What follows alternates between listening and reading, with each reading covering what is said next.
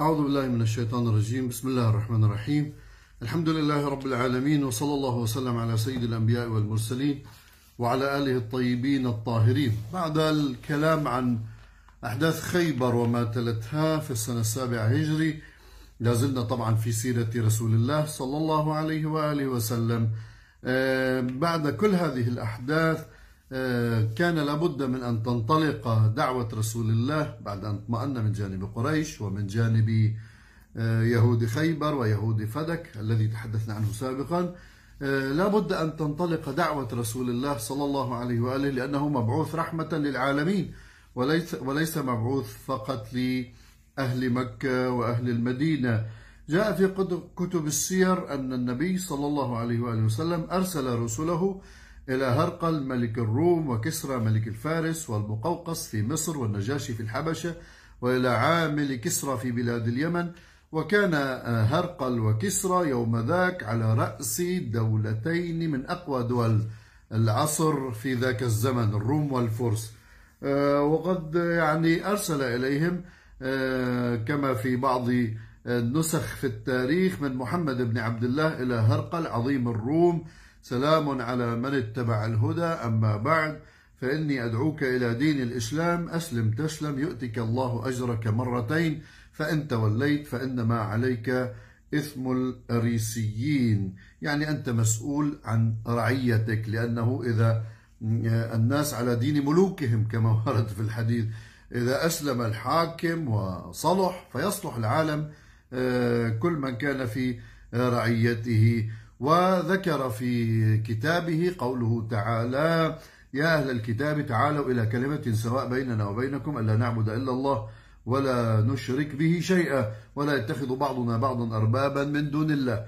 وأرسل الكتاب مع دحية بن خليفة الكلبي وكتب إلى كل رئيس وملك بنحو ما آه، كتب لملك الروم ودفع كتاب كسرى إلى عبد الله بن حذافة السلمي وكتاب النجاشي إلى عمرو بن أمية الضمري وكتاب المقوقس إلى حاطب بن أبي بلتع وكتاب ملك ملك عمان إلى عمرو بن العاص السهمي وكتاب صليط ملك اليمامة إلى صليط بن عمرو.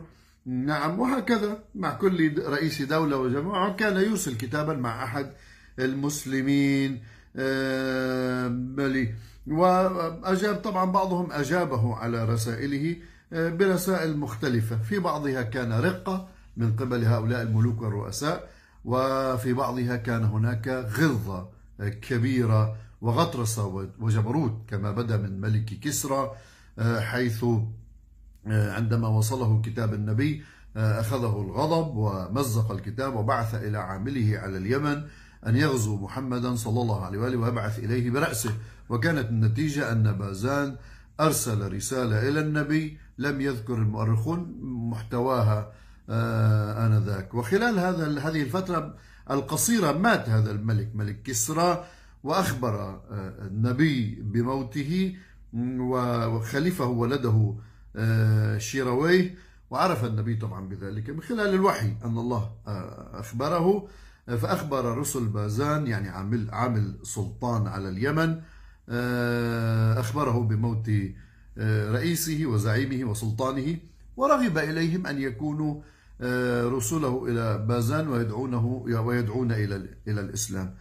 وبالفعل استجاب له بازان بعد موت الملك الغضبان آه، صاحب الجبروت. استجاب له لأنه رأى انتصارات النبي صلى الله عليه وآله ورأى انتصاراته على اليهود وعلى قريش وتعاظم قوة محمد صلى الله عليه وآله وأصحابه. وبدل أن يخسر فكر بعقله واقتنع بدعوته ودخل في الإسلام هو وجماعة من أهل اليمن. آه، نعم. آه، وكان رد المقوقس نعم في مصر يحمل طابعا آخر. آه، فقد أكرم الرسول وأحسن ضيافته وحمله رسالة إلى النبي تتضمن الاعتراف بظهور نبي في ذلك العصر. وأيضا أهداه يعني أرسل له آه، هدية للنبي يقال بأنه جاريتين وبغلة بيضاء وما بعرف شو. المهم وأما النجاشي آه، فكان رده أيضا جميلا وموقفه مواقفه السابقة من المسلمين حين هاجروا إلى الحبشة كان معلوما حيث حماهم وكرمهم ودافع عنهم. نعم عندما التجأوا إليه ووفر لهم جميع أسباب الراحة. أما حكام اليمامة وعمان فلم يتنكروا لدعوة النبي صلى الله عليه وآله وتركوا باب المفاوضات بينهم وبين النبي مفتوحا. وأسلم من من بين أولئك الأمراء المنذر بن سار العبدي ساور العبدي ودعا الناس إلى الإسلام وكتب النبي بذلك فتركه النبي عاملا على تلك المنطقة. آه، كما ترك والي اليمن بازان على اليمن آه، صلى الله عليه وآله وسلم.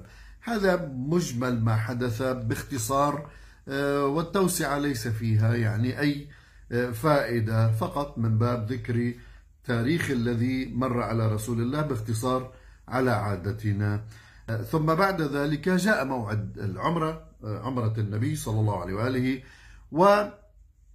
وذهابه إلى مكة بحسب ما اتفقوا عليه في صلح الحديبية. إذا كنتم تذكرون أنهم أن قريش منعت النبي من دخول مكة واتفقوا على أن لا يدخلها إلا في العام القادم ويضع السلاح وما إلى ذلك من أمور. فنادى منادي النبي صلى الله عليه وآله بالناس أن يتجهزوا للسفر إلى مكة فأسرع الناس بلهفة إلى تلبية هذا الطلب آه، وهم على أحر من الجمر لحلول الوقت الذي تم الاتفاق عليه. وكان ذلك طبعا في ذي القعدة من السنة السابعة للهجرة. خرج النبي من المدينة في ألفين من أصحابه من المهاجرين والأنصار ولما آه، وصلوا إلى ذي الحليفة أحرم النبي آه، من هناك باعتبار أن هناك هذا ميقات للحج والعمرة هو وأصحابه وساق معه آه، من البدن يعني الأضاحي ساقها أمامه. لما أصبح قريبا من مكة خرج زعماؤها كما في الاتفاق إلى رؤوس الجبال والتلال المجاورة لها كأبي قبيس وحراء وغيرها من المرتفعات المطلة على مكة. وانحدر المسلمون آه، إلى مكة وقد أخذ عبد الله بن رواحة بخطام ناقة النبي صلى الله عليه وآله وسلم ومعه خلفه أصحابه وخلفه الناس. آه، نعم وأخذوا لما انكشف إليهم البيت كما تقول السير أخذوا يلبون لله سبحانه وتعالى. لبيك اللهم لبيك لبيك لا شريك لك لبيك. ووقف من بمكة آه، عند دار الندوة. ينظرون يعني من بقي بمكة من المشركين ينظرون إلى عظمة النبي وإلى هذا الهتاف الموحد من قبل النبي وأصحابه صلى الله عليه وآله وسلم برهبة وبحقد بنفس الوقت. وكانت أصوات أصحاب النبي يعني تصدح في ذلك الوادي وترن في ذلك الوادي. طبعا لم يكن هناك مباني مثل اليوم فكان ينتشر في ذلك الوادي الصوت حتى يصل إلى آه، قرشيين الذين موجودين موجودين على رؤوس الجبال وكان تأخذهم الرهبة والحقد من أتباع محمد وأنهم اعتبروهم يتحدوا المشركين يعني في ذلك. آه نعم آه، دخلها النبي صلى الله عليه وآله الدخول الفاتح منتصر لا يصده عن البيت أحد. في تلك اللحظة نادى منادي المسلمين لا إله إلا الله وحده نصر عبده وأعز جنده وهزم الأحزاب وحده فارتجفت قلوب أولئك الذين تسنموا رؤوس الجبال وامتلأت قلوبهم بالغضب لهذا التحدي الصارخ. ثم تحول النبي صلى الله عليه وآله وسلم يعني طلب من أنصاره أن يهرولوا في الطواف حتى يروا, يروا الآخرين قوتهم وأنهم ليسوا بضعفاء كما تظن قريش. نعم فكان يهرول النبي ويهرولون خلفه ثم هكذا أخذهم على الصفا والمروة للسعي وفعلوا ذلك ثم قصروا آه، من تلك العمرة قضوا تلك العمرة وبقوا ثلاثة أيام آه، في مكة والنبي يصلي فيهم الصلوات الخمس جماعة وهذا كله على مرأة من قريش. ولما انتهت الأيام الثلاثة أرسلت رسلها قريش إلى النبي بأن يخرج حسب الاتفاق من مكة خرج النبي صلى الله عليه وآله آه، من مكة في شهر ذي الحجة آه، ويدعى جماعة من المفسرين أنه في هذه العمرة نزل قوله تعالى لقد صدق الله رسوله الرؤيا بالحق لتدخلن المسجد الحرام هاي الرؤيا اللي كان آه، يعني أخبر الله تعالى فيها نبيه كما قلنا في دروس سابقة. لتدخلن المسجد الحرام إن شاء الله آمنين. وقد شكك في ذلك بعض المسلمين آنذاك. لكن الله صدق وعده لرسوله. لقد صدق الله رسوله الرؤيا بالحق. لا تدخلن المسجد الحرام إن شاء الله آمنين. محلقين رؤوسكم ومقصرين لا تخافون. فعلم ما لم تعلموا فجعل من دون ذلك فتحا قريبا واعتبر ذلك فتحا لرسول الله صلى الله عليه وآله وسلم. هذه كانت عمرة القضاء المعروفة في التاريخ بعمرة القضاء آه، التي تمت من خلال الاتفاق آه، في صلح الحديبية التي الذي تحدثنا عنه سابقا. آه، نعم في تلك السنة أو بعد هذه الأحداث قيل بأن خالد بن الوليد أسلم في هذه يعني كما جاء في رواية ابن كثير في البداية والنهاية وحيث كانوا مناهضين وأعداء للإسلام لكنهم لما رأوا عظمة الإسلام وانتصارات رسول الله صلى الله عليه وآله وسلم دخلوا آه، في الإسلام بتفصيل مذكور في التاريخ. لا أجد له أهمية حتى آه، أذكره وبرسالة تركها له أخوه وما إلى ذلك. من أمور. وكذلك أسلم جماعة آه، من المشركين ومنهم ابن أبي العاص ابن العاص يعني ويقول المؤرخون أو بعض المؤرخين لم يدخل الإسلام آه، في قلبه آه، ولم يدخل إلى الإسلام عن قناعة وإيمان برسالة رسول الله صلى الله عليه وآله. بل رأى أن المستقبل مستقبل الجزيرة العربية هي للإسلام. فعاجل إلى الدخول في الإسلام ليكون له نصيب في هذه الدولة. كما يحصل المتسلقون دائما في أي ثورة ثورة حق أو في أي دعوة حق أو في أي دعوة إصلاح عندما تنتصر يتسلق المتسلقون تلك الدعوة.